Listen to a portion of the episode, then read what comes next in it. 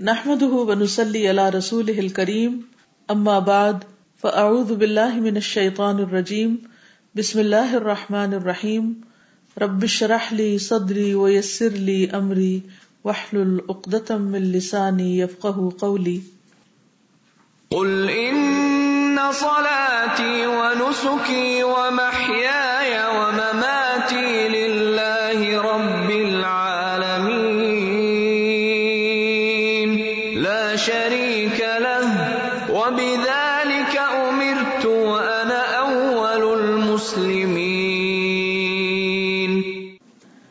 نجمہ پچھلا ریکیپ کر لیا آپ نے ان کے ساتھ۔ اچھا تو آپ بتائیے کہ کہاں تک انہوں نے پڑھا تھا؟ استاذہ بیوہ اور یتیم کی مدد وہ والا چیپٹر چل رہا تھا۔ ان لوگوں کی البتہ رپورٹ آئی تھی۔ وہ آپ پڑھ کے سنائیے۔ ان کی مدد کے طریقے اس کا ایک یہ خلاصہ ہے سب کی طرف سے کہ ان کی پڑھائی میں مدد کی جائے۔ عید کے مواقع ہوں یا کوئی بھی موقع ہو تو توفتاً کپڑے وغیرہ دیے جائیں یا ان کی جو ضروریات ہیں وہ پوری کی جائیں۔ بہتر مستقبل کے لیے کسی اچھے اسکول میں داخل کروا سکتے ہیں، فیس اور بکس وغیرہ لے کر دے سکتے ہیں۔ اگر ان کے والد کوئی بزنس وغیرہ چھوڑ گئے ہیں، تو اس میں بیوہ کی رہنمائی کر سکتے ہیں۔ اگر بچے زیر تعلیم ہیں، تو ان کی تعلیم میں مدد کر سکتے ہیں۔ اگر ان کی ماں کوئی کام وغیرہ نہیں جانتی اور ضرورت مند ہے تو کوئی چھوٹا موٹا گھر کے اندر کام دلوایا جا سکتا ہے۔ مثلا سلائی مشین لے کر انہیں کپڑے وغیرہ سلائی میں مدد دی جا سکتی ہے۔ کھانے پکانے میں اگر ماہر ہے تو اس طرح کچھ ہیلپ کی جا سکتی ہے کہ کہیں وہ کچھ بنا کر دے سکیں۔ کسی اسکول کالج کی شاپ میں یا اسٹال لگوایا جا سکتا ہے۔ آسان قسطوں پر قرضہ فراہم کر کے بھی ان کی مدد کی جا سکتی ہے۔ کچھ لوگ پیسے جمع کر کر بھی اگر کسی فیملیز کو جانتے ہیں تو وہاں پر بھی جو ہے وہ ان کو دیا جا سکتا ہے۔ اور پھر یہ تھا کہ یہ مستقل بنیادوں پر ہونا چاہیے، کیونکہ جب لوگوں کو پتہ چلتا ہے کوئی بچے یتیم ہوئے ہیں یا کوئی خاتون بیوہ ہیں، تو شروع میں تو مدد کرتے ہیں، لیکن اس کے بعد جو ہے وہ رک جاتی ہے۔ اور کلاس میں سے اسٹوڈینٹس میں سے کوئی کچھ کہنا چاہے؟ آپ میں سے کوئی ایسا ہے جس کے آس پاس کوئی یتیم رہتا ہو؟ تو ان کے ساتھ کیسا سلوک کیا جاتا ہے؟ یا ان بچوں کی اٹھان یا پرورش کیسے ہو رہی ہے؟ یا آپ نے اس میں کوئی کنٹریبیوٹ کیا؟ میری ایک کزن ہے ان کے شوہر کی ڈیتھ ہو گئی تھی تو ان کے ماشاء سے چار بیٹیاں ہیں اور ایک بیٹا ہے۔ تو پھر ہماری فیملی نے اس طرح سے کیا کہ فیملی کے جو لوگ جن کا اپنا کاروبار ہے یا جو مطلب افورڈ کر سکتے ہیں انہوں نے مل کے ایک کمیٹی بنائی اور پر منتھ وہ ایک مستقل اماؤنٹ نکالتے ہیں جو وہ ان کو دی جاتی ہے۔ اور اس کے علاوہ جو ان کی بیٹیاں ہیں ان کی تعلیم کے لیے ہر بندہ مطلب انڈیویجل لیول پہ کوشش کرتا ہے۔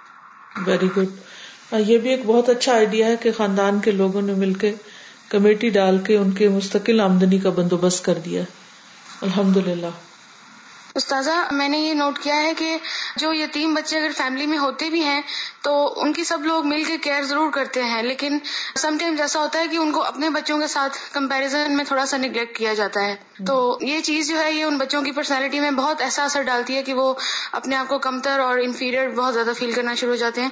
تو اس بارے میں آپ کچھ تھوڑا سا اگر گائڈ کر دیں کہ ان بچوں کو کس طرح کنسول کیا جائے یا جو بچے ایسا فیل کرتے ہیں، ان کو کس طرح سے کنسول کیا جائے گا؟ سب سے پہلی بات تو یہ کہ جب انسان یہ سوچتا ہے کہ جو کچھ اس کے ساتھ ہوا ہے وہ اللہ کے عزن سے ہوا اور اگر انسان اپنے سامنے رسول اللہ صلی اللہ علیہ وسلم کی مثال رکھے کہ کس طرح آپ بچپن میں ہی یعنی پیدائش سے پہلے یتیم ہو گئے تھے، اور کبھی بھی آپ نے زندگی میں اس کمی کو اپنے اوپر حاوی نہیں ہونے دیا۔ ہمارے ساتھ بعض اوقات کوئی حادثہ زندگی میں ہو جاتا ہے تو وقتاً فوقتاً اس کو یاد کر کے اس کو دوہرا کے خود سے خود غمگین ہوتے رہتے ہیں، روتے رہتے ہیں کہ ہمارے ساتھ یہ کیوں ہو گیا۔ اور اس بنا پر پھر اپنے آپ کو تسلی دیتے ہیں کہ اگر ہم زندگی میں کچھ نہیں کر سکے تو اس لیے کہ ہم بہت محرومیوں کا شکار رہے۔ اور ہمیں یہ نعمت نہیں ملی، اس لیے ہم پیچھے رہ گئے۔ فلان جو ہے وہ آگے اس لیے نکل گیا کیونکہ اس کے ماں باپ سر پر تھے۔ تو یہ سب کہنے کی باتیں اصل بات یہ ہے کہ انسان اگر اللہ کے فیصلے کو خوش دلی سے قبول کر لے اور اس میں بھی سوچے کہ اس میں بھی خیر ہے، اس میں بھی بہتری ہے، اور ان نعمتوں کو دیکھے کہ جو ایک نعمت کی کمی کے باوجود ان کو مل رہی ہیں یعنی اگر ایک نعمت کم ہو گئی ہے تو باقی کتنی زیادہ نعمتیں ہیں جو مل رہی ہیں۔ اور بعض اوقات باقی سب لوگوں کی محبت اور زیادہ بڑھ جاتی ہے، کیئر بڑھ جاتی ہے، اور باپ کئی دفعہ ہوتے ہوئے بھی وہ بچوں کی طرف دھیان نہیں دیتے، ان کی پرورش میں کوئی حصہ نہیں ڈالتے۔ لیکن جب ایک باپ سر پہ نہیں ہوتا تو کئی اور لوگ جو ہیں وہ باپ کی کمی کو پورا کرنے کی کوشش کرتے ہیں اور اس میں انسان کو ایک نیا ایکسپوجر ملتا ہے۔ تو اصل چیز یہ ہے کہ اللہ کے فیصلے کو قبول کیا جائے اور ان نعمتوں پر نظر رکھی جائے جو انسان کو مل رہی ہیں اور اجر اور ثواب کو بھی ذہن میں رکھا جائے۔ تو ان شاء اللہ تعالی پھر ایسی فیلنگ نہیں ہوگی۔ اور اصل میں تو شیطان انسان کو غمگین رکھنا چاہتا ہے تاکہ انسان زندگی میں کچھ کر نہ سکے۔ اس کا حوصلہ توڑتا ہے اور اس کو پریشان رکھتا ہے وسو سے ڈالتا رہتا ہے اور اس کے اندر کانفیڈینس آنے نہیں دیتا۔ تو اس سے بچنا چاہیے۔ مثبت سوچ بہت ضروری ہے ہر معاملے میں۔ میں ہمیشہ سے یہ سوچتی رہتی تھی کہ نبی پاک صلی اللہ علیہ وسلم ایک آفن تھے۔ تو میں ادھر آنے سے پہلے میرا یہ پلان تھا کہ میں سوچتی تھی کہ آرفنس جو ہیں وہ بچے ہیں، بچے جو ہیں وہ فیوچر ہے نیکسٹ جنریشن ہے۔ تو آرفنس کو نگلیکٹ کیا جاتا ہے، ان کی پڑھائی لکھائی اسپیشلی دینی تعلیمات پہ ان کو نہیں فوکس کیا جاتا۔ تو انشاءاللہ میرا یہی پلان ہے کہ ایک دفعہ میری دینی پڑھائی مکمل ہوگی یا زیادہ تر ہو گئی تو میں نے انشاءاللہ آرفنیجز کھولنی ہے اور ان کو دینی تعلیمات دلوانی ہے اور ان کو ایک اچھا چانس مل سکے دنیا اور آخر ان شاء اللہ ان شاء اللہ چلیے، ہم آگے چلتے ہیں۔ یتیم کی پرورش اور تعلیم و تربیت کے بارے میں تیسرا پوائنٹ آج ہم کریں گے کہ والد کی وفات پا جانے کے بعد چونکہ کوئی ذریعہ معاش نہیں رہتا اور نہ ہی تعلیم و تربیت اکیلی ماں کے اختیار میں ہوتی ہے، تو اس لیے اس بات کے پیش نظر کہ یتیم بچہ محرومیوں کا شکار ہو کر ہاتھ پھیلانے پہ مجبور نہ ہو جائے یا پھر اس کی تعلیم و تربیت میں کوئی کمی بیشی نہ رہ جائے تو اسلام نے عام مسلمانوں پر یہ ذمہ داری عائد کی ہے کہ ان کی مدد، اصلاح اور تربیت کا انتظام کرے اسی لیے ہم دیکھتے ہیں قرآن مجید میں اللہ تعالیٰ فرماتے ہیں ویس التاما کل اصلاح اللہ خیر اور آپ سے وہ یتیم کے بارے میں دریافت کرتے ہیں، کہہ دیجیے کہ ان کی حالت کی اصلاح بہت اچھا کام ہے۔ یعنی یہ نیکی کے کاموں میں سے ایک بہترین کام ہے اگر کوئی یتیم کی تربیت اور یتیم کی پرورش کا انتظام کرتا ہے۔ سورت الدہر آیت ایٹ میں آتا وہ یوت امون تام الحب بھی مسکین و یتیم و اسیرا کہ نیک وہ لوگ ہیں جو اللہ کی محبت میں یتیم، مسکین اور قیدیوں کو کھانا کھلاتے ہیں۔ تو اب آپ سب اس آیت پر کس طرح عمل کریں گے؟ کہ ایک کھانا، چاہے اپنے کھانے کے علاوہ یا اپنے کھانے کا ہی کچھ حصہ، کسی نہ کسی یتیم کو ضرور کھلائیں۔ اسی طرح کسی مسکین کو، کسی ضرورت مند کو اور پھر قیدیوں کو۔ اب اس کا عملی طریقہ کیا ہوگا؟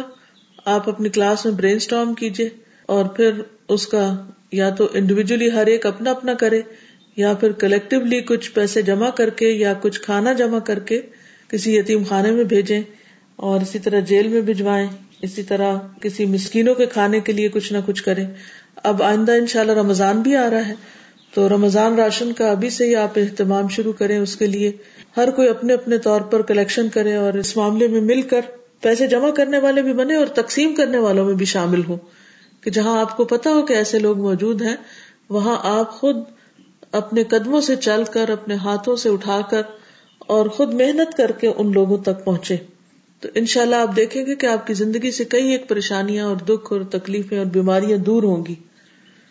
قرآن مجید میں صورت البقرہ کی آیت 177 میں اللہ تعالیٰ فرماتے ہیں لئی سل بر ان تولوا وجوهكم قبل المشرق والمغرب، ولكن البر من آمن بالله واليوم الآخر والملائكة والكتاب والنبيين وآت المال على حبه ذوي القربى واليتامى والمساكين وابن السبيل، والسائلين وفي الرقاب وأقام الصلاة وآت الزكاة، والموفون بعهدهم إذا عاهدوا والصابرين في البأساء والضراء وحين البأس. أولئك الذين صدقوا وأولئك هم المتقون. نیکی یہی نہیں کہ تم اپنا رخ مشرق یا مغرب کی طرف پھیر لو، بلکہ اصل نیکی یہ ہے کہ کوئی شخص اللہ پر، روز قیامت پر، فرشتوں پر، کتابوں پر اور نبیوں پر ایمان لائے اور اللہ سے محبت کی خاطر اپنا مال رشتے داروں، یتیموں، مسکینوں، مسافروں سوال کرنے والوں کو اور غلامی سے نجات دلانے کے لیے خرچ کرے، نماز قائم کرے اور زکوٰۃ ادا کرے۔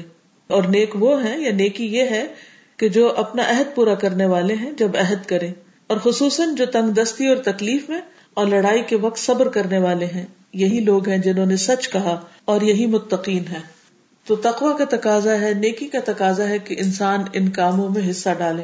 اپنے آپ سے سوال کیجیے اپنے آپ سے پوچھیے کہ آج تک میں نے کتنے یتیموں کو کھلایا، کتنے مسکینوں کے لیے کسی چیز کا انتظام کیا، اور کتنے ہی قید میں پڑے ہوئے لوگوں کی کسی طرح کوئی مدد یا خدمت کی۔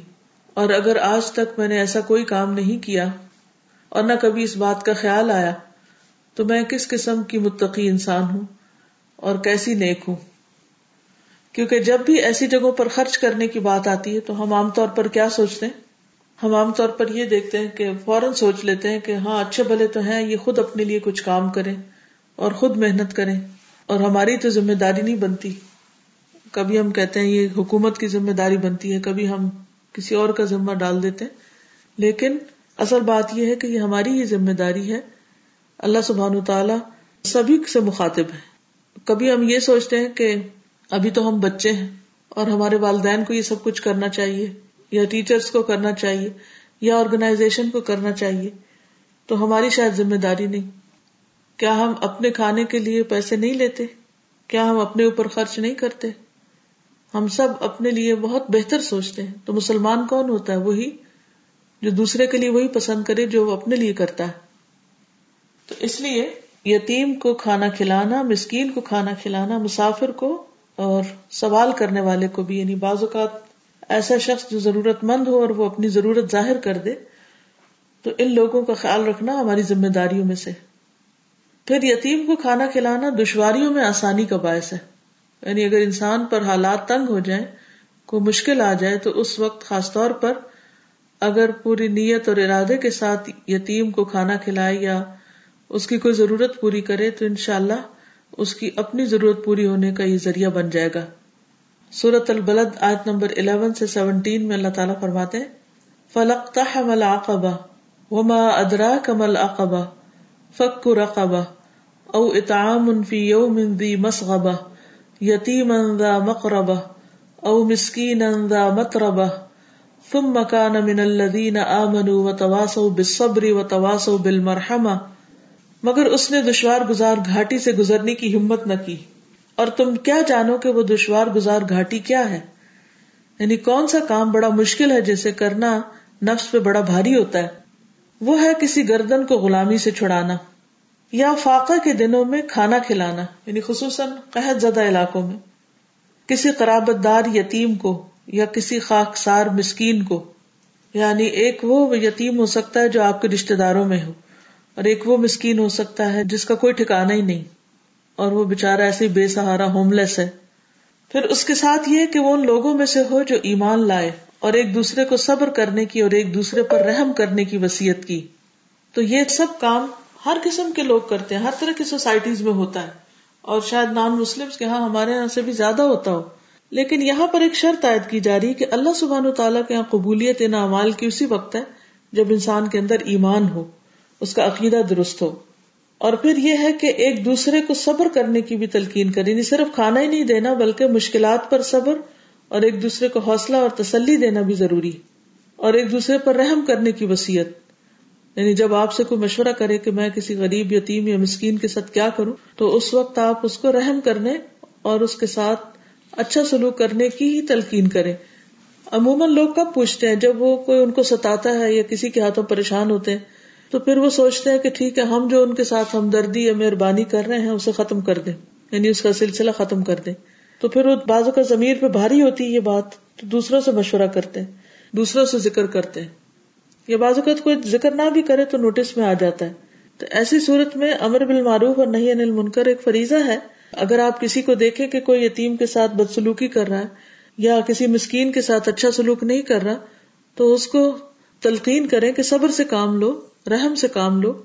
اور اسی طرح بعض اوقات یہ ہوتا ہے کہ یتیم بچے کسی اپنے سرپرست کے زیر نگرانی پلتے ہوئے بعض اوقات تنگ آ جاتے ہیں۔ اس کی کسی عادت کی وجہ سے، رویے کی وجہ سے۔ جیسے آپ میں سے بہت سے بچیاں جو ہے وہ اپنے والدین کے رویوں سے تنگ آئی ہوں گی۔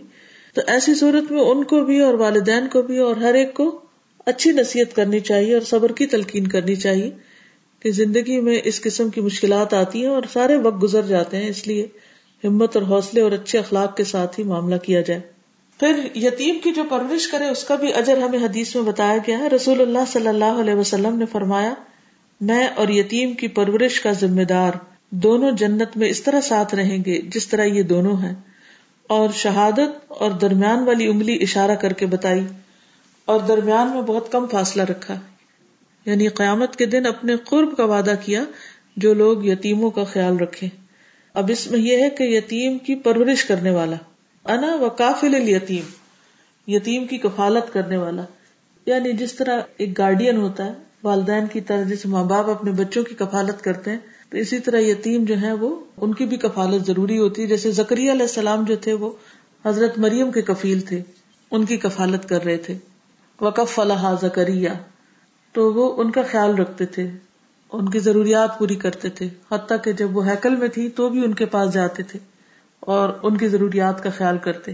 تو اسی طرح جو بھی کوئی یتیم کی کفالت کر رہا، اس کی ضروریات پوری کر رہا، اس کی پڑھائی لکھائی، اگر ہاسٹل میں رہ رہا ہے تو وہاں تک اس کی خبر گیری اور عام حالات میں بھی اس کا خیال کرنا، تو یہ بہت ہی بڑے اجر کا کام ہے، کیونکہ ایک بہت بھاری ذمہ داری ہوتی ہے۔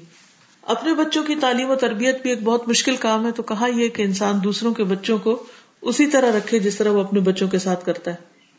ایک اور روایت میں آتا ہے، نبی صلی اللہ علیہ وسلم نے فرمایا، اپنے یا کسی دوسرے کے یتیم بچے کی پرورش کرنے والا میں اور وہ جنت میں اس طرح ہوں گے۔ شہادت والی اور درمیانی انگلی سے آپ نے اشارہ کیا، بشرطے کہ وہ اللہ سے ڈرتا ہو یعنی اس کے اندر تقوا ہو تو تقوا ضروری ہے۔ ایک اور روایت میں آتا ہے، رسول اللہ صلی اللہ علیہ وسلم نے فرمایا کہ جو شخص دو یا تین بیٹیوں یا بہنوں کا ذمہ دار بنا بعض اوقات اپنی ہی بہنیں یتیم ہو جاتی ہیں۔ اور ذمہ داری نبھائی۔ یہاں تک کہ وہ فوت ہو گئی یا وہ شخص خود فوت ہو گیا۔ یعنی جو ذمہ دار تھا، کفیل تھا۔ تو میں اور وہ ان دو انگلیوں کی طرح ساتھ ہوں گے۔ یعنی اس میں بھی، تیسری روایت میں بھی ساتھ کا ذکر ہے۔ یہ کہہ کر نبی صلی اللہ علیہ وسلم نے شہادت والی اور درمیانی انگلی کی طرف اشارہ فرمایا۔ اب یہ ہے کہ یتیم بچوں کی کفالت کب تک کی جانی چاہیے؟ جب تک کہ اللہ ان کو غنی کر دے، جب تک کہ وہ اپنی ذمہ داری خود سنبھالنے کے قابل ہو جائیں۔ مطلب بن عبداللہ مخزومی کہتے ہیں کہ ایک مرتبہ میں ام سلمہ کی خدمت میں حاضر ہوا۔ تو انہوں نے فرمایا، بیٹا، میں تمہیں ایک حدیث نہ سناؤں جو میں نے نبی صلی اللہ علیہ وسلم سے سنی ہے۔ میں نے عرض کیا اما جان کیوں نہیں؟ انہوں نے فرمایا کہ میں نے رسول اللہ صلی اللہ علیہ وسلم کو یہ فرماتے ہوئے سنا ہے کہ جو شخص اپنی دو بیٹیوں یا بہنوں یا قریبی رشتے دار عورتوں پر ثواب کی نیت سے اس وقت تک خرچ کرتا رہے کہ اللہ کے فضل سے وہ دونوں بے نیاز ہو جائیں یعنی ان کی شادی ہو جائے یا وہ خود کوئی کام کاج کرنے لگے، یا وہ ان کی کفایت کرتا رہے، تو وہ دونوں اس کے لیے جہنم کی آگ سے رکاوٹ بن جائیں گی۔ بازو کا ایسا ہوتا ہے نا، خاندان میں کوئی ایسی حالت میں ہوتی مطلب ایک شخص گارڈین ہے لیکن اس کے پاس آمدنی اتنی نہیں، تو دوسرے لوگ ان بچیوں کا خرچہ اٹھا لیتے ہیں یا ان کی تعلیم کا یا کھانے پینے کا یا باقی چیزوں کی ذمہ داری لے لیتے تو یہ بھی ایک بہت ہی بڑے اجر و ثواب کا کام ہے اور اس میں خاص طور پر جہنم سے رکاوٹ۔ تھوڑی دیر کے لیے سوچیے کہ اگر آپ کسی ایسی جگہ پر کھڑے کے سامنے بھڑکتی ہوئی آگ کا کمرہ ہے، جیسے کئی دفعہ بھٹیاں آپ نے دیکھی ہوں گی، اور آپ آہستہ آہستہ اس کی طرف بڑھ رہے ہیں کہ اتنے میں درمیان میں ایک رکاوٹ آ جاتی ہے اور وہ رکاوٹ وہ بچیاں ہیں کہ جن کی آپ نے پرورش کی یا جن کی آپ نے کفالت کی، تو یہ کتنی بڑی بات ہے۔ اتنا بڑا احسان ہوگا ایک طرح سے ان کا کہ جن کے ساتھ آپ دنیا میں احسان کریں گے۔ کیونکہ کوئی بھی انسان یہ نہیں کہہ سکتا کہ میں بہت نیک ہوں اور میں نے بڑی عبادتیں کی ہیں، اس لیے مجھے اب بندوں کے حقوق کا خیال رکھنے کی ضرورت نہیں۔ ہم میں سے ہر ایک کو ضرورت ہے۔ کوئی پتہ نہیں کہ کون سی چیز جہنم سے بچاؤ کا ذریعہ بن جائے اور انسان کے لیے سب سے بڑی کامیابی بھی تو یہی ہے۔ منظح النار و ادخل الجنت فقد فاز۔ جو آگ سے بچا لیا گیا اور جنت میں داخل کر لیا گیا، وہ یقیناً کامیاب ہو گیا۔ ایک اور جگہ پر آتا ہے، رسول اللہ صلی اللہ علیہ وسلم نے فرمایا، جو شخص مسلمان ماں باپ کے کسی یتیم بچے کو اپنے کھانے اور پینے میں اس وقت تک شامل رکھتا ہے، جب تک وہ اس کی امداد سے مستغنی نہیں ہو جاتا یعنی بڑا نہیں ہو جاتا، خود نہیں کمانے لگتا، تو اس کے لیے یقینی طور پر جنت واجب ہو جاتی۔ یعنی گارنٹی ایک طرح سے دی جا رہی ہے کہ تمہیں آخرت میں جنت ملے گی اگر تم دنیا میں یتیم بچوں کا خیال رکھو گے۔ اب آپ دیکھیں کہ بعض اوقات کوئی بیوہ عورت شادی کرنا چاہتی ہے تو اس کے بچے اس کے راہ میں رکاوٹ بن جاتے ہیں۔ لوگ شادی کیوں نہیں کرتے بیوہ عورت سے کہ اس کے یتیم بچے ساتھ چلے آئیں گے اور ان کا اگر خیال رکھنا پڑا تو یہ بہت بڑا بوجھ ہو جائے گا ہمارے لیے۔ اور وہ عورت سے تو شادی کرنا چاہتے ہیں لیکن بچوں کو نہیں دیکھنا چاہتے۔ تو ایسے میں سمجھتی ہوں کہ اس مرد کے لیے بھی بہت اجر ہے اگر کوئی یتیم بچوں کے خیال رکھنے کے لیے بیوہ عورت سے شادی کرتا ہے اور دوسری طرف اگر وہ خیال نہیں رکھنا چاہتا تو بچوں کے نانا نانی جو ہیں یا دادا دادی جو ہیں، اگر وہ ان کا خیال رکھتے ہیں اور وہ ان کو پالتے ہیں تو ان کے لیے بھی بہت بڑا اجر ہے۔ وہ بھی دراصل یتیموں ہی کا خیال رکھ رہے ہیں۔ تو ایسی صورتوں میں خاندان والے اپنا دل بڑا کر کے اور خوشی کے ساتھ ایسی ذمہ داری کو قبول کرے نہ کہ ایک بوجھ سمجھ کے اور رنج و غم کے ساتھ اور یہ کہ ہر وقت اپنے آپ کو کوستے رہے ان بچوں کو کہ ہمارے اوپر کیا مصیبت آ گئی، اس چیز سے بچنا چاہیے۔ اور پھر یہ ہے کہ ان بچوں کی کفالت کا مطلب کیا ہے؟ ان کا مطلب یہ ہے کہ ان کی تمام ضروریات، ان کی فزیکل نیڈس ان کی یعنی کھانے پینے کی ذمہ داری، ان کے رہنے کا انتظام، ان کے نہانے، دھونے، صفائی، ستھرائی، اگر بچے ہیں تو کھیل کود، ان کی ایموشنل نیڈس ان سے پیار، محبت پھر ان کی سوشل نیڈس کے ان کو دوسرے بچوں کے ساتھ گلنے ملنے دیا جائے، وغیرہ وغیرہ، جتنی بھی ان کی ضروریات ہیں، ان سب کو پورا کیا جائے۔ یعنی صرف یہ نہیں کہ گھر میں لا کے رکھ دے انسان اور اس کے بعد بھول جائے کہ انہوں نے کچھ پڑھنا لکھنا بھی ہے یا ان کے اور بھی کچھ ضروریات ہیں۔ اور اس میں ضروری نہیں کہ صرف کو مرد ہی ایسا ہو سکتا ہے، عورت بھی اگر بچوں کو پال رہی ہے، مثلاً شوہر کے فوت ہونے کے بعد اپنے ہی بچوں کو پال رہی ہے، تو وہ بھی یتیم بچے ہیں اور اس کو بھی ان کا اجر ملے گا ان شاء اللہ ان کی کفالت کا۔ حضرت عائشہ کہتی ہے کہ ایک عورت اپنی دو بیٹیوں کے ساتھ آئی اور کچھ مانگا۔ اس نے میرے پاس سوائے ایک کھجور کے کچھ نہیں پایا، تو میں نے وہ کھجور اس کو دے دی۔ اس عورت نے اس کھجور کو دونوں لڑکیوں میں بانٹ دیا اور خود کچھ بھی نہیں کھایا۔ اور پھر کھڑی ہوئی اور چل دی۔ جب نبی صلی اللہ علیہ وسلم ہمارے پاس آئے، تو میں نے آپ سے واقعہ بیان کیا کہ کس طرح ایک عورت نے اپنی بچیوں کو کھلا دیا اور خود نہیں کھایا۔ آپ نے فرمایا، جو کوئی ان لڑکیوں کے سبب سے آزمائش میں ڈالا جائے یعنی ان کا خیال رکھنا پڑ رہا ہے، لیکن کوئی اور نہیں ہے، وہ خود ہی کر رہی ہے۔ تو یہ لڑکیاں اس کے لیے آگ سے حجاب ہوں گی یعنی جہنم میں جانے سے بچاؤ کا ذریعہ بن جائیں گی۔ پھر اسی طرح وہ مال جو یتیم کو دیا جاتا ہے، وہ بہترین مال ہے۔ نبی صلی اللہ علیہ وسلم نے فرمایا، بے شک یہ مال ایک خوشگوار سبزہ زار ہے۔ بس مسلمان کا وہ مال کتنا عمدہ ہے جو مسکین، یتیم اور مسافر کو دیا جائے۔ بعض اوقات یہ ہوتا ہے کہ ان پر خرچ کر دیا جاتا ہے، لیکن خوشی سے نہیں کیا جاتا، بوجھ سمجھ کے، اور ایک فکر مندی کے ساتھ، اور ایک پریشانی کے ساتھ، اور اس کا اظہار بھی جا بجا کیا جاتا ہے۔ ایک سل پٹی کا شکار کیا ان کا باپ نہیں ہے سر پہ، تو ہم پہ ذمہ داری آ پڑی ہے۔ بار بار اس کو مینشن کرنا، تو ان چیزوں سے بچنا چاہیے۔ اور جب ان کے ساتھ معاملہ کیا جائے، تو اپنے ہی بچوں جیسا کیا جائے۔ ان کو اگر کھلایا جائے، تو بھی وہی کھلایا جائے جو خود کھاتے ہیں۔ کیونکہ رسول اللہ صلی اللہ علیہ وسلم نے فرمایا، جو چیز تم نہیں کھاتے، وہ مسکینوں کو بھی نہ کھلاؤ۔ یعنی وہ دوسروں کو کیوں دیتے ہو؟ یہاں تک اگر آپ میں سے کوئی کچھ کہنا چاہے تو کہے۔ پھر میں آگے چلوں گی۔ میں نے یہ پوچھنا تھا کہ اب جس طرح کوئی اڈاپٹ کرتا ہے کسی یتیم بچے کو تو اس کا جائیداد میں کیا ہے؟ موسٹلی کہتے ہیں نا یہ یتیم ہے اس کا جائیداد پہ کوئی بھی حصہ نہیں ہے۔ دیکھیے یتیم جو ہے اس کی جائیداد اس کو دی جائے گی جب وہ بالغ ہو جائے گا۔ اس وقت تک اس کی نگرانی کی جائے گی اس جائیداد کی حفاظت کی جائے گی۔ تو اگر کوئی اڈاپٹ کر لیتا ہے کوئی بھی اپنے رشتے داروں میں سے یا کوئی باہر سے، تو اس یتیم کا حق اس کو دے دیا جائے گا یعنی جب وہ بڑا ہو جائے گا، جب وہ اپنی جائیداد سنبھالنے کے قابل ہوگا۔ جی۔ استاذہ، یہ جو ابھی آپ نے حدیثیں بتائی ہیں ساری، ان میں سے کچھ میں تو لائک گلیڈ ٹائڈنگز ہیں کہ جنت کا اور پھر آپ وسلم سے قربت کا اور وہ سب۔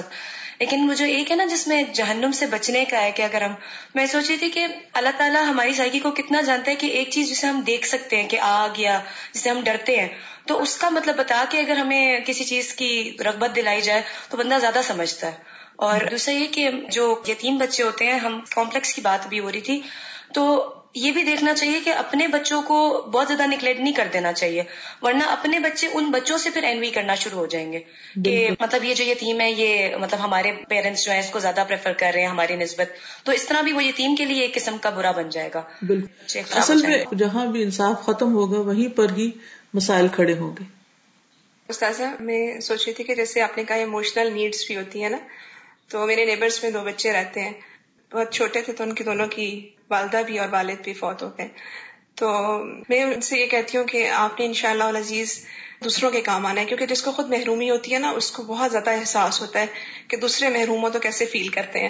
تو میں اس کو یہی کہتی ہوں ہمیشہ کہ بیٹا، آپ ان شاء اللہ اس پوسٹ پہ بیٹھو گے کہ آپ لوگوں کے مسائل حل کرو۔ تو پوچھتی بھی رہتی ہوں اور ان سے بات کرتی ہوں اور ایسے بھی کہ کچھ چیزیں ایسی ہوتی ہیں جو وہ ماں کے ساتھ ہی شیئر کر سکتے ہیں۔ تو اس طرح بھی کہ ان کے ساتھ بیٹھ کے وہ والی چیزیں بھی شیئر کی جائیں اور زیادہ تر یتیم کو دیکھ کر وہ والی حدیث بھی یاد آتی ہے کہ جس میں جتنے سر کے بالوں پہ ہاتھ پھیرا جائے اور یہی سوچ کے پھیرا جائے، یہ سوچ کے ان کو پیار کیا جائے، ساتھ لگایا جائے۔ جیسے ہمارے اپنے بچے ہیں، ویسے ہی وہ بچے ہیں۔ اور ان کو انکریج جتنا کیا جائے تو ان شاء اللہ عزیز یہ بہت اچھے فعال جی، کارکن۔ بن سکتے ہیں ہمارے معاشرے کے بھی سنبھل سکتے ہیں اور دوسروں کو بھی سنبھال سکتے ہیں۔ بالکل صحیح کہا۔ جب ساسا آپ نے کہا نا کہ کفالت کی ڈیفینیشن ہے ہر ہر ضرورت کا خیال رکھے جی۔ ایک شخص ہے کہ وہ تمام ضروریات کا نہیں خیال رکھ سکتا یا اس کے قریب نہیں ہے۔ تو اب وہ ایک چیز کی ذمہ داری لے لیتا ہے اس کی ایجوکیشن کی لے لیتا ہے تو اس کا اس میں کیا اس کو اجر ملے گا؟ وہ تو صدقے کا اجر مل جائے گا نا کہ وہ اس کو دے رہا ہے۔ لیکن کفیل تو وہ ہوتا ہے نا جو ایک طرح سے جیسے اپنے بچے کے لیے باپ ہوتا ہے تو کفیل دوسرے کے بچے کے لیے باپ یا ماں کا رول ادا کرتا ہے۔ یعنی ایک ہے فل ٹائم جاب اور ایک ہے پارٹ ٹائم جاب کراچی میں ڈاکٹر عمرانہ کے ساتھ ہم نے ایک یتیم خانے میں بچیوں کو وزٹ کرایا تھا، وہ بہت اچھا ایکسپیرینس رہا تھا ہمارا۔ تو کیوں نہ ہم یہاں پر بھی کسی گرلز یتیم خانے میں ہماری بچیوں کو وزٹ کرائیں۔ جب ہم گئے تھے تو ہم ان کے لیے کافی چیزیں پیک کر کے لے گئے تھے۔ ہم نے ان کے ساتھ گیمز بھی کھیلی تھی، پورا دن ہم نے تقریباً ان کے ساتھ اسپینڈ کیا تھا۔ تو ان دنوں انہوں نے سورہ بکر میں شاید یا جہاں بھی یتیموں کی آیات آئی تھی تو وہ پڑھی تھی تو اس کے بعد ہم ان کو لے گئے تھے۔ تو یہاں پہ بھی ہم ایک کوشش کر سکتے ہیں کہ ان کو لے جائیں۔ جیسے ہم نے ہسپتال کے وزٹ کیا تھا، اس سے بھی بہت اچھے ایکسپیرینس ہوا بچیوں کو۔ جی۔ چلیے، آگے چلتے ہیں۔ اب یہ ہے کہ جیسے یتیموں کی تربیت میں ان کو اگر اپنے ہی بچوں جیسا ان کے ساتھ سلوک کیا جائے تو بہت اچھا ہو۔ اور اپنے بچوں کے لیے جیسے ایک سرٹن ایج سے نماز شروع ہوتی ہے، اسی طرح ان کو نماز پڑھانی چاہیے۔ اگر بچیاں ہیں تو ان کے حجاب کی فکر کرنی چاہیے۔ محمد کہتے ہیں کہ ایک مرتبہ حضرت عائشہ نے صفیہ ام طلحات کے ہاں قیام کیا۔ یعنی حضرت عائشہ نے کسی کے ہاں قیام کیا۔ تو دیکھا کہ کچھ بچیاں بالغ ہونے کے باوجود بغیر دوبٹوں کے نماز پڑھ رہی ہیں۔ یعنی بالکل وہ دین سے دور تھے، پتہ ہی نہیں تھا ان کو احکامات کا۔ تو حضرت عائشہ نے فرمایا کہ کوئی بچی بغیر دوبٹے کی نماز نہ پڑھے۔ ایک مرتبہ نبی صلی اللہ علیہ وسلم میرے یہاں تشریف لائے۔ اس وقت میری پرورش میں ایک یتیم بچی تھی۔ تو نبی صلی اللہ علیہ وسلم نے مجھے ایک چادر دی اور فرمایا کہ اس کے دو حصے کر کے اس بچی اور ام سلمہ کے پرورش میں جو بچی ہے، ان کے درمیان تقسیم کر دو۔ یہ دونوں یتیم بچیاں تھیں۔ اس سے آپ اندازہ لگائیں کہ نبی صلی اللہ علیہ وسلم کے گھروں کے اندر یتیم بچیاں پرورش پا رہی تھی یعنی عملی طور پر آپ نے یہ کام کیا۔ تو آپ نے خاص طور پر ان بچیوں کو چادر بھجوائی جو ایک طرح سے بالغ ہو گئی تھی کیونکہ آپ نے فرمایا، میرے خیال میں یہ دونوں بالغ ہو چکی ہیں۔ یہ مسرد احمد کی روایت ہے۔ تو اس میں دو باتیں ہیں۔ ایک تو یہ ہے کہ یتیم کا خیال ہر ایک کو رکھنا چاہیے۔ دوسرا یہ کہ اگر کسی کو دین کے احکامات کا پتہ نہیں ہے، تو اس کی بھی فکر کرنی چاہیے اور خصوصاً یتیموں کی۔ اب یہاں پر ہم بازو کا دیکھتے ہیں کہ بچے نماز پڑھ رہے ہوتے ہیں لیکن پراپر وے میں کورڈ نہیں ہوتے۔ ان کا سر نہیں ڈھکا ہوتا یا بازو۔ بچے تو کیا، یتیم تو کیا، یہاں بڑی عمر کی خواتین بھی بازو کا ایسے نماز پڑھتی ہیں کہ ان کے بازو ننگے ہو رہے ہوتے ہیں یا بال جھلک رہے ہوتے ہیں۔ اور پاؤں کا ننگا ہونا اور ٹخنے خاص طور پر یہ تو عام بیماری ہے اچھے اچھوں میں۔ یعنی بہت سمجھدار لوگوں کو بھی میں نے نماز پڑھتے دیکھا کہ ان کے اکثر ٹخنے ننگے ہوتے ہیں اور یہ یاد رکھیے کہ ٹخنے ننگے ہو تو نماز نہیں ہوتی۔ اور اب جو پجاموں کا فیشن آ گیا ہے، اس سے تو اور بھی زیادہ جو کہ وہ ان کے کٹ اس طرح کا ہوتا ہے کہ پورا جسم ہی جھلک رہا ہوتا ہے اور وہ پہن کے بھی عورتیں ننگی نظر آ رہی ہوتی ہیں، تو یہ تو سراسر اس زمن میں آ جاتا ہے جس میں آتا ہے نا کہ میری امت کے دو گروہ ایسے کہ جو آگ میں ہوں گے، ان میں سے ایک وہ خواتین جو لباس پہن کے ننگی رہیں۔ تو ننگے ہونے کے دو طریقے ہوتے ہیں۔ ایک تو ٹرانسپیرنٹ اور ایک جسم کے ساتھ چپکا ہوا لباس کہ جو پورا آپ کو ننگا کر رہا ہو کہ آپ کا سائز کیا ہے۔ اور ایسے لباس میں نماز بھی نہیں ہوتی۔ تو نبی صلی اللہ علیہ وسلم نے جب دیکھا تو آپ نے فوراً ان کے لیے لباس کا بندوبست کیا اور انہیں تلقین کی۔ اور اس کے بعد حضرت عائشہ نے حضور صلی اللہ علیہ وسلم سے سیکھا تھا عملی طریقے سے۔ تو انہوں نے جب کسی کے ہاں ایسی بچیاں دیکھی تو فوراً ان کی تعلیم اور تربیت کا انتظام کیا۔ ان کو امر بالمعروف کیا اور نہیں انل منکر کیا۔ تو اس لیے ہم سب کو یہ سوچنا چاہیے کہ ہم بھی آپ کی امت کی خواتین ہیں اور اور آن و حدیث پڑھ رہی ہیں اور دین کی تعلیم حاصل کر رہی ہیں، لیکن کیا یہ چیزیں جو ہم پڑھ رہے ہیں ہمارے عمل میں بھی ہیں؟ یا صرف قرآن ہمارے سر کے اوپر سے گزر رہا ہے یا اوپر اوپر سے جا رہا ہے اور ہمارے نہ دل میں اترا اور نہ عمل میں آیا؟ تو یہ تو پھر فائدے کی بجائے نقصان ہو سکتا ہے۔ تو سب لوگ اپنے اپنے چوک اور پجامے چیک کریں۔ اور بلکہ دوسروں سے کہیں کہ وہ چیک کر کے دیں کہ نماز میں کھڑے ہو کر یا رکو میں جاتے وقت کہیں ٹانگ کی شیپ تو نہیں نظر آ رہی یا کہیں ٹخنا تو نہیں نظر آ رہا۔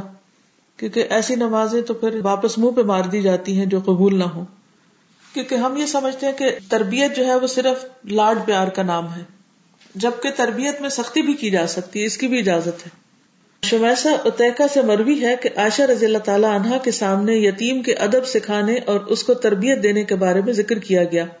تو انہوں نے کہا، میں یتیم کو مارتی ہوں، یہاں تک کہ وہ بچ جاتا ہے۔ یعنی حضرت عائشہ نے بتایا کہ وہ یتیم کی تربیت کے لیے اس پر بازوقت ہاتھ بھی اٹھاتی تھی۔ اور یہاں پر لفظ یمبسط آتا ہے۔ امبساط کا مطلب ہوتا ہے زمین پہ لیٹ جانا، جیسے بچوں کی عادت ہوتی ہے نا کہ جب انہیں کوئی غصہ دلائے تو وہ زمین پہ لیٹنے لگتے ہیں اور لوٹ پوٹ ہونے لگتے ہیں۔ اور بعض اوقات وہ اس وقت کرتے ہیں جب آپ ان کو تھوڑا سا ڈانٹے یا ناراض ہوں تو وہ بگڑ جاتے ہیں۔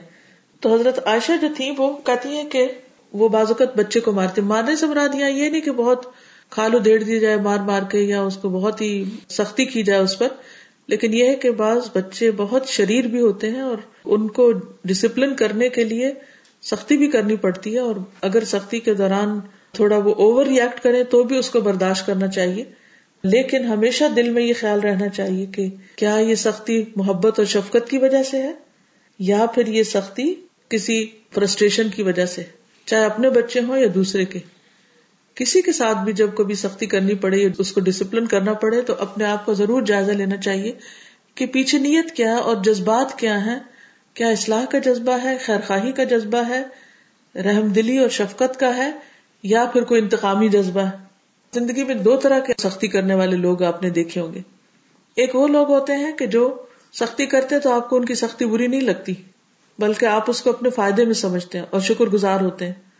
اور دوسرے وہ جو آپ کو کچھ کہیں تو آپ کو بہت ہی برا لگ جاتا ہے۔ تو ان دونوں میں فرق کس چیز کا ہوتا ہے؟ فرق یہی ہوتا ہے کہ وہ شخص جو خیر خواہی کے ساتھ نصیحت کرتا ہے، اس کی نصیحت اگر سخت بھی ہو تو انسان کو اس پر غصہ نہیں آتا۔ چاہے تکلیف اور پریشانی سے گزرے لیکن غصہ نہیں آتا۔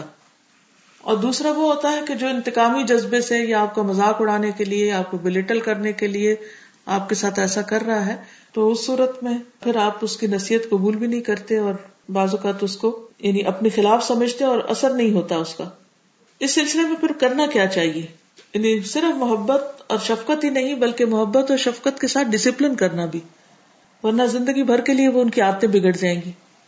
تو اسما بن عبید کہتے ہیں کہ میں نے ابن سیرین سے کہا کہ میرے پاس یتیم ہے۔ تو انہوں نے کہا اس کے ساتھ وہی کرو جو اپنے بچے کے ساتھ کرتے ہو۔ اسے اسی بات پہ مارو جس پہ اپنے بچے کو مارتے ہو۔ تو وہ بالکل ادر انصاف والی بات ہو جائے گی۔ یعنی جیسا سلوک اپنے بچے کے ساتھ کرتے ہو، ویسے ہی اگر اس کے ساتھ کرو گے، تو پھر کوئی ظلم نہیں ہوگا۔ پھر اسی طرح یہ ہے کہ بعض اوقات یتیم بچے کو کسی کام پہ بھی لگایا جا سکتا ہے، کسی کی خدمت میں بھی دیا جا سکتا ہے۔ جہاں اس کی اصلاح اور بھلائی اور تعلیم و تربیت کا انتظام ہو سکے۔ کئی دفعہ آپ نے دیکھا ہوگا کہ کچھ گھروں میں یتیم بچے کام کے لیے لائے جاتے ہیں، چھوٹے ہوتے ہیں، دس، گیارہ، بارہ سال کے بعد کا لڑکیاں ہوتی ہیں۔ تو ایسی صورت میں کوئی حرج نہیں ہے۔ ہمارے یہاں جو ہوا کھڑا کر دیا گیا ہے نا چائلڈ لیبر کا، تو ٹھیک ہے، بہت زیادہ پر مشقت کام بچوں کی وسط سے بڑھ کے ان کے اوپر نہیں ڈالنے چاہیے۔ لیکن کام کاج کی بھی بچپن سے ہی عادت ہونی چاہیے، چاہے اپنا بچہ ہو یا یتیم بچہ ہو۔ اب مثلا حضرت انس کہتے ہیں کہ رسول اللہ صلی اللہ علیہ وسلم مدینہ تشریف لائے اور آپ کے ساتھ کوئی خادم نہیں تھا۔ تو ابو طلحہ میرا ہاتھ پکڑ کر رسول اللہ صلی اللہ علیہ وسلم کی خدمت میں لے گئے اور عرض کیا، یا رسول اللہ صلی اللہ علیہ وسلم، انس سمجھدار بچہ ہے۔ تو انس کے والد جو مالک تھے، جو ام سلیم کے پہلے شوہر تھے، وہ ان کو چھوڑ کر جا چکے تھے، پھر وہ مارے بھی گئے راستے میں، تو یہ یتیم بچے تھے۔ تو انہوں نے کہا کہ انس سمجھدار بچہ ہے، یہ آپ کی خدمت کیا کرے گا۔ حضرت انس کہتے ہیں کہ پھر میں نے سفر اور حضر میں آپ صلی اللہ علیہ وسلم کی خدمت کی۔ حالانکہ آپ جانتے ہیں کہ ابو طلحہ جو تھے وہ مدینہ کے مالدار ترین لوگوں میں سے تھے۔ تو کسی کی خدمت کرنے کا مطلب یہ نہیں ہوتا کہ انسان کوئی کسی کا نوکر ہو جاتا ہے یا ملازم یا کوئی غریب ہی ہوتا ہے تو کوئی اسی کو خدمت کرنی چاہیے۔ خدمت کا کام ہمارے دین کا شعر ہے۔ ہر ایک کو کسی نہ کسی کی خدمت ضرور کرنی چاہیے، چاہے والدین ہو دادا دادی ہو نانا نانی ہو اسی طرح خاندان کے دوسرے بزرگ ہو جہاں بھی انسان جائے، کسی اسکول میں ہو، کہیں بھی ہو، انسان اپنے ہاتھوں سے کام کرے، آگے بڑھ کر دوسروں کی مدد کرنے والا ہو، یہ ہے وہ بنیادی اخلاق جو ہمارا دین ہمیں سکھاتا ہے۔ تو یہ تھا آج کا لیسن یتیم کا باب اب ختم ہوا، اور پھر انشاءاللہ قتل مومن کا چیپٹر بھی ہے، اور اس کے علاوہ کچھ اور چیزیں بھی ہیں ابھی باقی، جیسے نسل کشی۔ کیونکہ وہ بھی اسی میں ہی آ جاتا ہے۔ موت ہی کی ایک قسم ہے۔ اور خودکشی کے اوپر بھی۔ تو انشاءاللہ پھر مزید آپ سے ملاقات ہوگی جب بھی اللہ نے چاہا۔ چلیے ٹھیک ہے۔ سبحانک اللہم و بحمدک۔ اشہد اللہ الہ الا انت۔ استغفرک و اتوب الیک۔ السلام علیکم و رحمۃ اللہ وبرکاتہ۔